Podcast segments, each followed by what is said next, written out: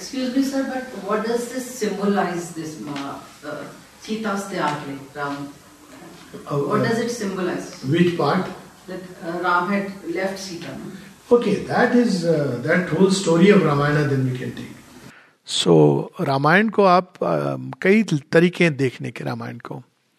एक तरीका है जिसको हर चीज का जिसको स्पिरिचुअल सिंबल, और वो बड़ा एविडेंट है रामायण में, क्योंकि कोई भी जमीन से कलश में कोई पैदा नहीं होता है. वो भी कौन सा कुंभ था जिसमें देव जो प्रीस्ट थे, ऋषि थे, उनका रक्त था. स्टोरी उसकी पूरी स्टोरी ये है, कहाँ से प्रारंभ होती है. देव जो जिनको मारता था रावण, रक्त कुंभ में कलेक्ट करके ले आता था. तो उसकी माँ ने बताया, मूर्ख तू ये क्या कर रहा है, यहाँ तो आ है इन ऋषियों की एंग्विश है, तो जहाँ रहेगा ये कुंभक वहाँ विनाश लाएगा. तो वो ले जाके राजा जनक से उसकी पुरानी दुश्मनी थी, तो वो जाके वहाँ छिपा देता है. वहाँ शुरू हो जाती प्रॉब्लम, अकाल आता है, एज द स्टोरी गोस. और फिर वो हल चलाते हैं तो भूमि जहाँ सीता उत्पन्न होती है. सीता कौन है? Material nature, now symbol. किसको लेके जन्मी है? वो पूरे वो जो एंग्विश है अर्थ नेचर की, कि उसके अंदर धर्म का मार्ग अवरुद्ध कर दिया जाता है, उस सारी पीड़ा और एंग्विश को लेके आई है. अर्थ नेचर है उनका. राम से विवाह is the marriage with the divine soul. Rama is the divine soul. और उसके बाद इनकी लीला प्रारंभ होती है. तो अब ये वाल्मीकि रामायण में है कि जब दोनों पंचवटी में होते हैं तो सीता और राम का एक संवाद होता है. That's the beauty. स्टोरी को अगर टोटलिटी में पढ़े तो बड़ी क्लियर है.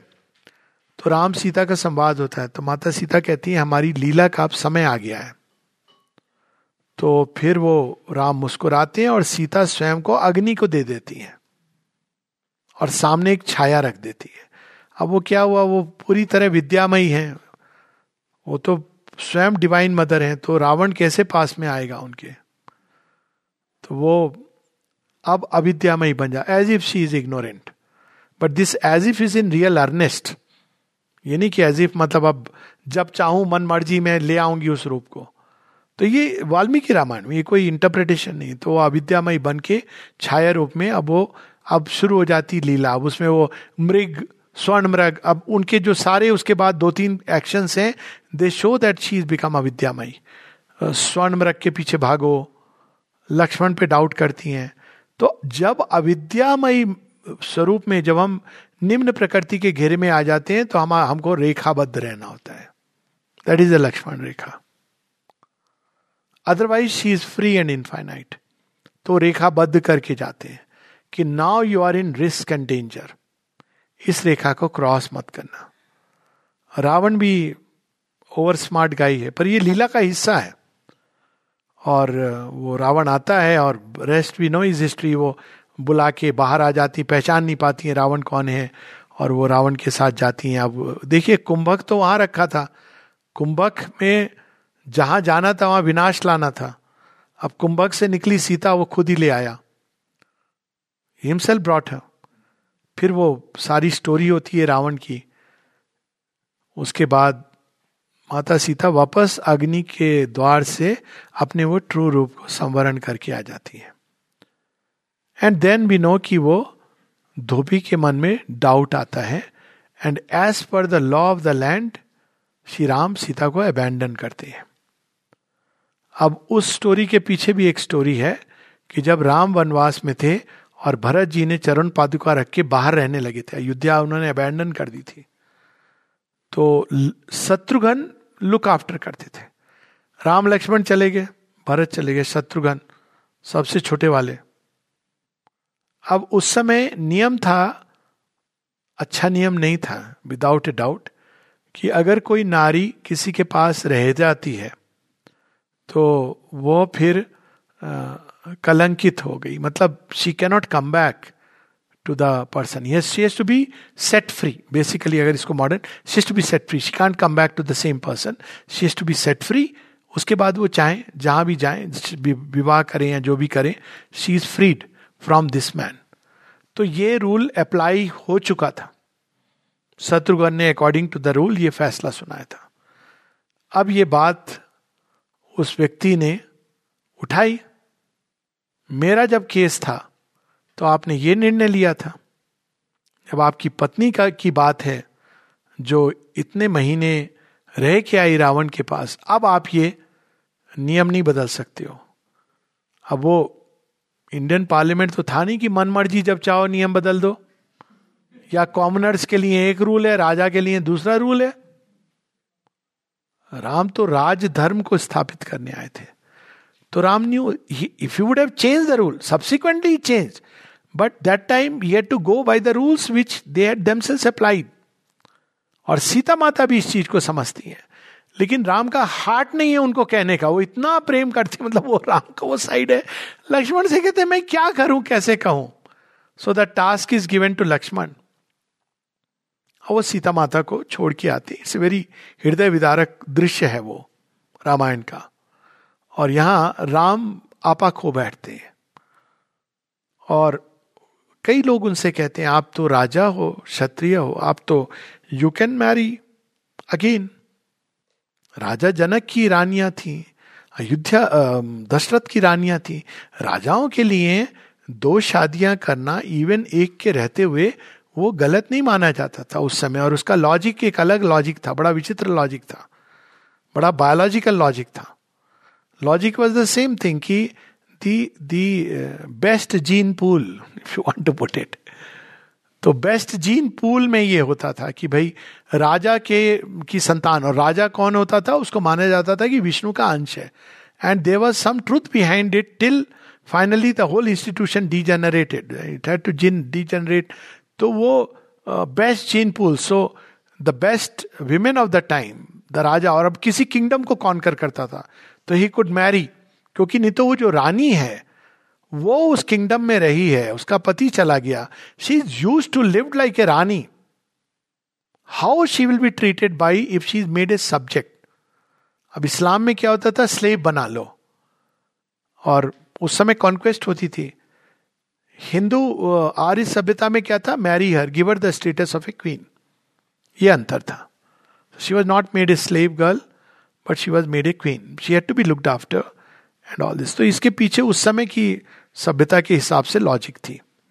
तो सीता माता चली जाती हैं, और अब जैसा मैंने सुबह भी बताया था शायद, कि ये जो एस्पेक्ट है रामायण का, मुझे ऐसा लगता, कई लोग डिफेंड करते हैं, नहीं ऐसा नहीं हुआ, ये नहीं हुआ, वो नहीं हुआ। मेरा ये मानना है कि ये नहीं होता तो रामायण अधूरी रह जाती है। राम और सीता दोनों ही इस संसार को दिखाने आए थे कि what it means to be a man and a woman, but that a part look at the symbol. Ram और सीता का मिलन मेटीरियल नेचर और डिवाइन सोल का मिलन है। इस मिलन से ही राम राज्य की स्थापना होगी। अगर मैटर और स्पिरिट का मिलन नहीं होगा तो you cannot have a kingdom of heaven on earth. लेकिन there is the doubting mind. आप कहानी देखिए कितनी सिंबॉलिक है। डाउट कौन करता है, धोबी। कपड़े क्लीन करता है लेकिन मन कलुष है। So because of the doubt they separate. तो अब उसका सिंबॉलिक अर्थ क्या हुआ, still for some time the divine soul has to stay away and earth nature has to grow in the ashramas. धीरे धीरे उनका death, they cannot come together, and at one level we can say it is a part tragedy, because वो अगर उसी समय मिलन हो जाता तो परहैप्स इस धरती के ऊपर वास्तव में राम राज्य इन द ट्रू सेंस स्थापित हो जाता, लेकिन वो नहीं हुआ।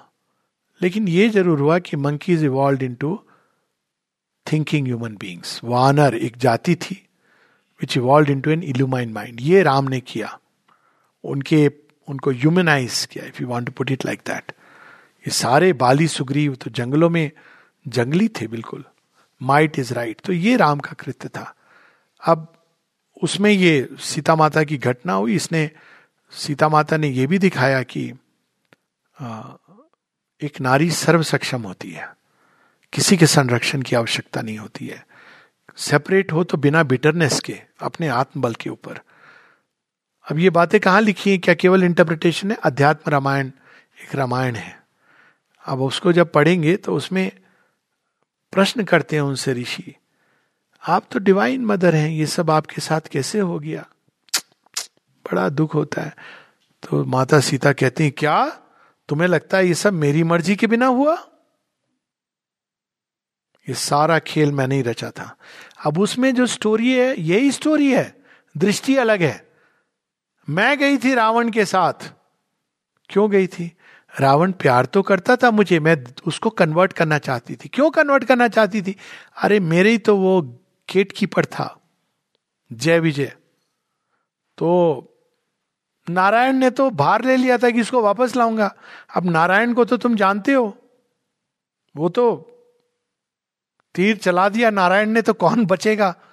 मैं तो उसको प्रेम से रूपांतरित करना चाहती थी, समझ जाए, और इसलिए मैं रही उसके पास।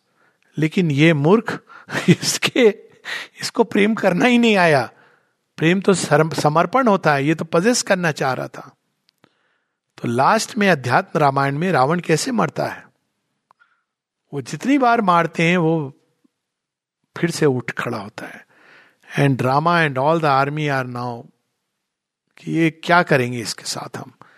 और उस समय जो माता सीता है, she comes to the battle field as the Kali form.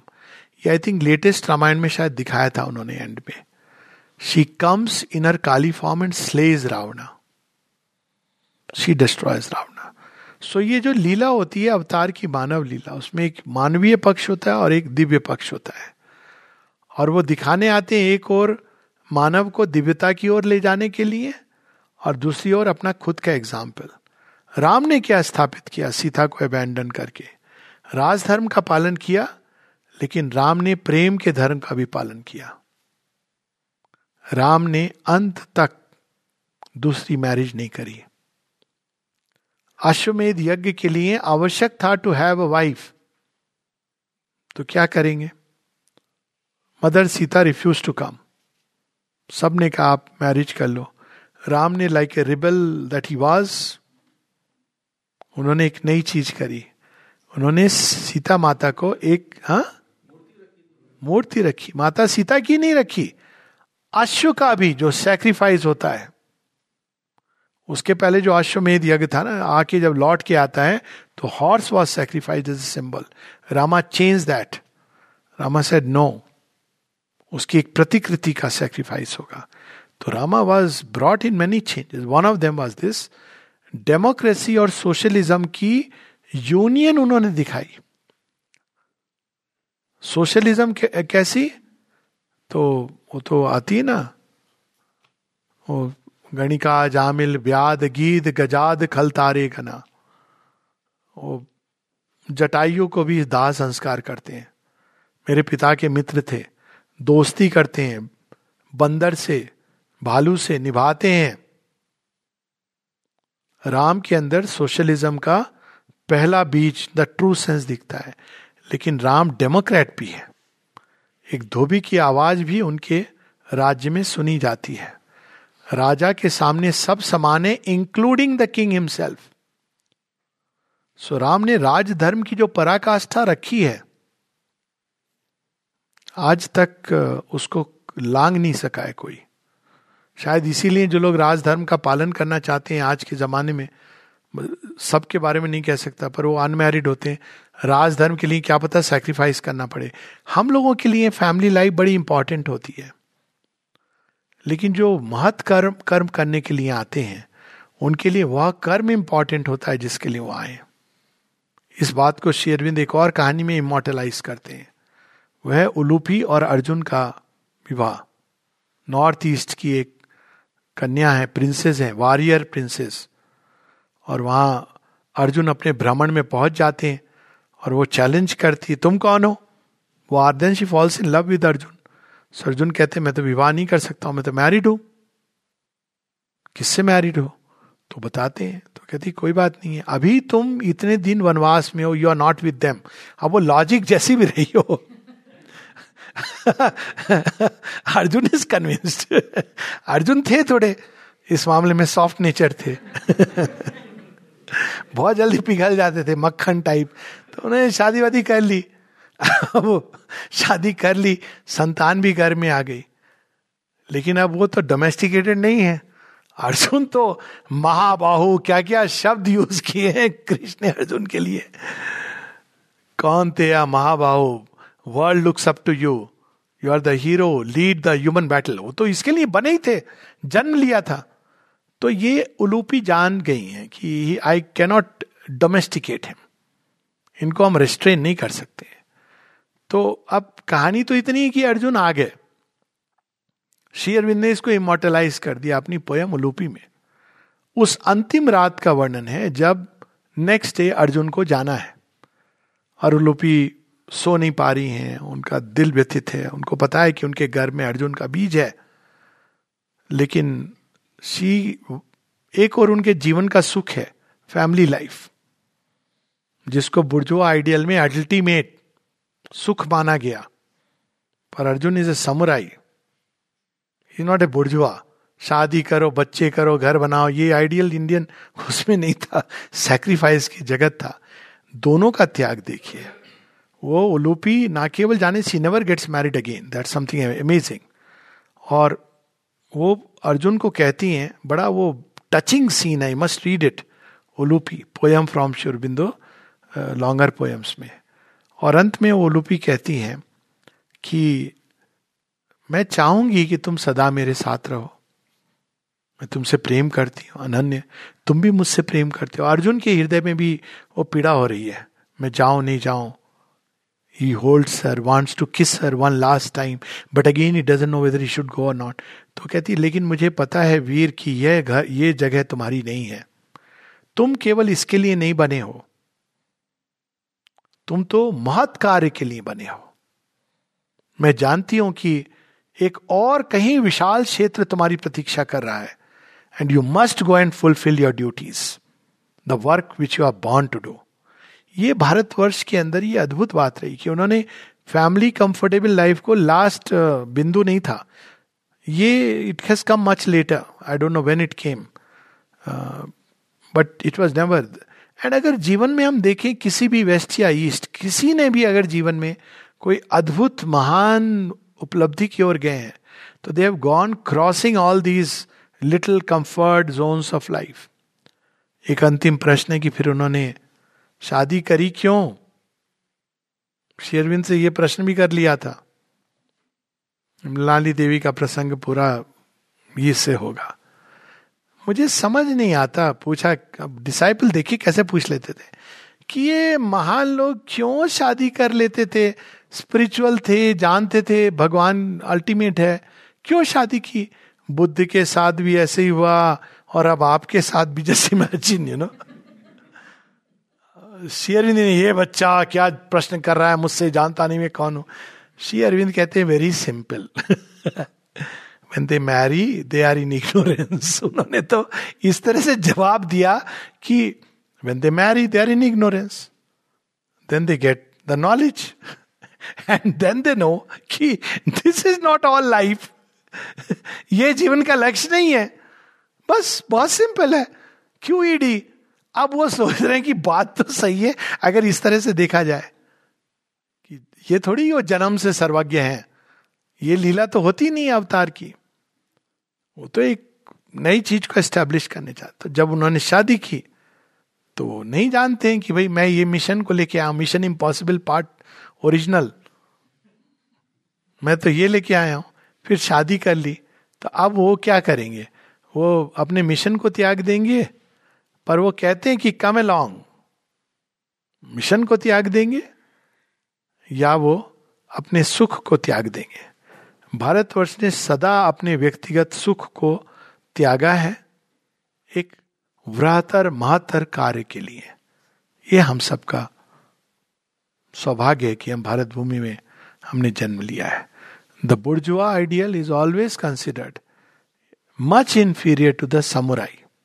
Samurai योद्धा है, त्याग उसके जीवन का लक्ष्य अंग है, यज्ञ उसके उसकी प्रतिदिन की दिनचर्या है, और अपने जीवन की पूर्ण आहुति, सारे सुखों की आहुति उसके जीवन की परिसमाप्ति है। ओके, थैंक यू, बाकी हम लोग कर लेंगे.